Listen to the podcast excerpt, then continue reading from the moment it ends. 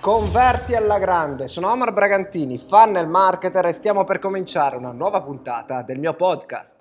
Bella raga e buongiorno, eccoci qui con un'altra domanda del weekend, consigli per referral offline, agenzia che fa ADV e lavora con multinazionali.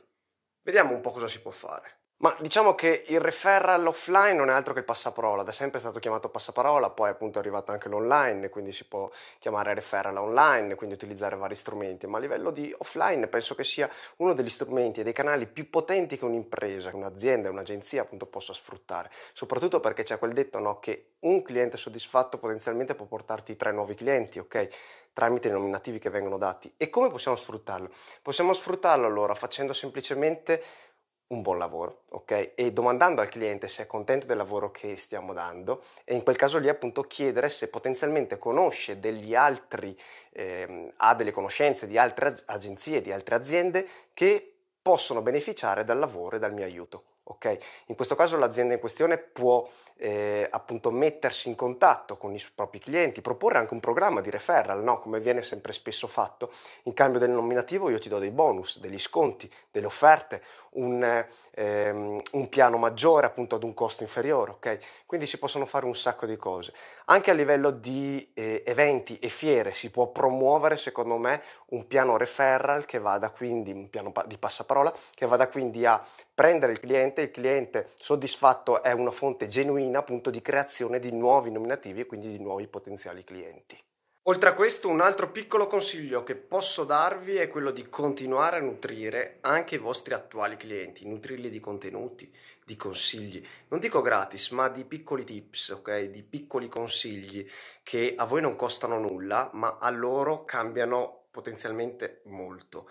E il cliente potenzialmente si fidelizzerà ancora di più a voi e sarà ancora più disposto a affidarvi dei nominativi, ok? Stessa cosa che se avete indagato su potenziali amicizie, collaborazioni che ha l'azienda che seguite, ok? Offrite dei contenuti nei vostri canali riferiti al settore dell'azienda collaboratrice, ok? Quindi del settore di cui vorreste voi avere il nominativo, e potenzialmente magari questa azienda, l'azienda che voi seguite, si accorge che le state dando dei consigli per un'azienda collaboratrice, un'azienda partners, ok? E magari vi mette in contatto sicuramente con loro. Allora eccoci qui raga con un'altra domanda del weekend: che strategie di marketing consiglieresti per un cliente che ha appena aperto un piccolo bistrò? Fantastico, quando si parla di funnel marketing per attività local, impazzisco. Prossimo. Ma allora di idee ce ne possono essere un'infinità, perché moltissimo dipende dal posizionamento, dal target, dal luogo, da dove si trova, dalle tipologie di bistrò, okay? Se è un high ticket, un low ticket, ok? La tipologia di ambiente che c'è nel suo interno e quindi di clienti che si vogliono ricercare. Ma una cosa che farei è, come dicevamo spesso anche nelle live di martedì che abbiamo fatto sulle attività local, ok?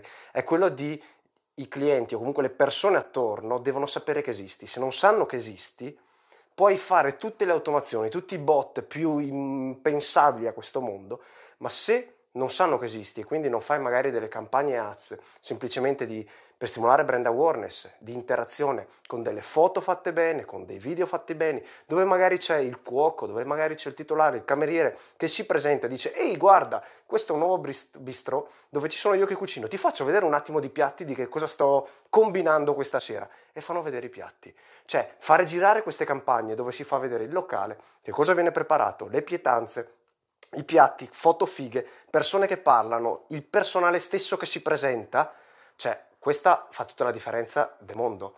Non ci sono attività che fanno una cosa del genere e tu potresti essere la prima, o perlomeno nella mia zona non ce ne sono, ok? Quindi anche solo il far partire delle sponsorizzate dove il titolare, dove il gestore, dove il cuoco, dove i camerieri si presentano e ti raccontano che cosa fanno e perché vogliono rendere speciale questo bistrò.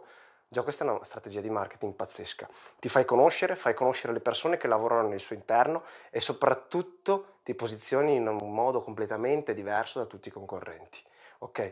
Poi ovviamente sta nella qualità del cibo, nella qualità del servizio, nella qualità e dello spessore del locale stesso, però questo per farsi conoscere è secondo me un'idea fantastica. Eccoci qui raga con una domanda fantastica: tips per diventare grossi come te spaccandosi di pizza e di birra. Allora, non so se me la fai perché pensi che mi spacchi di pizza e di birra o perché tu vuoi spaccarti di pizza e di birra e vuoi diventare grosso come me. Vediamo un po' che cosa si... Ma vi faccio vedere il mio pizza e birra delle 6:30 di mattina, ok?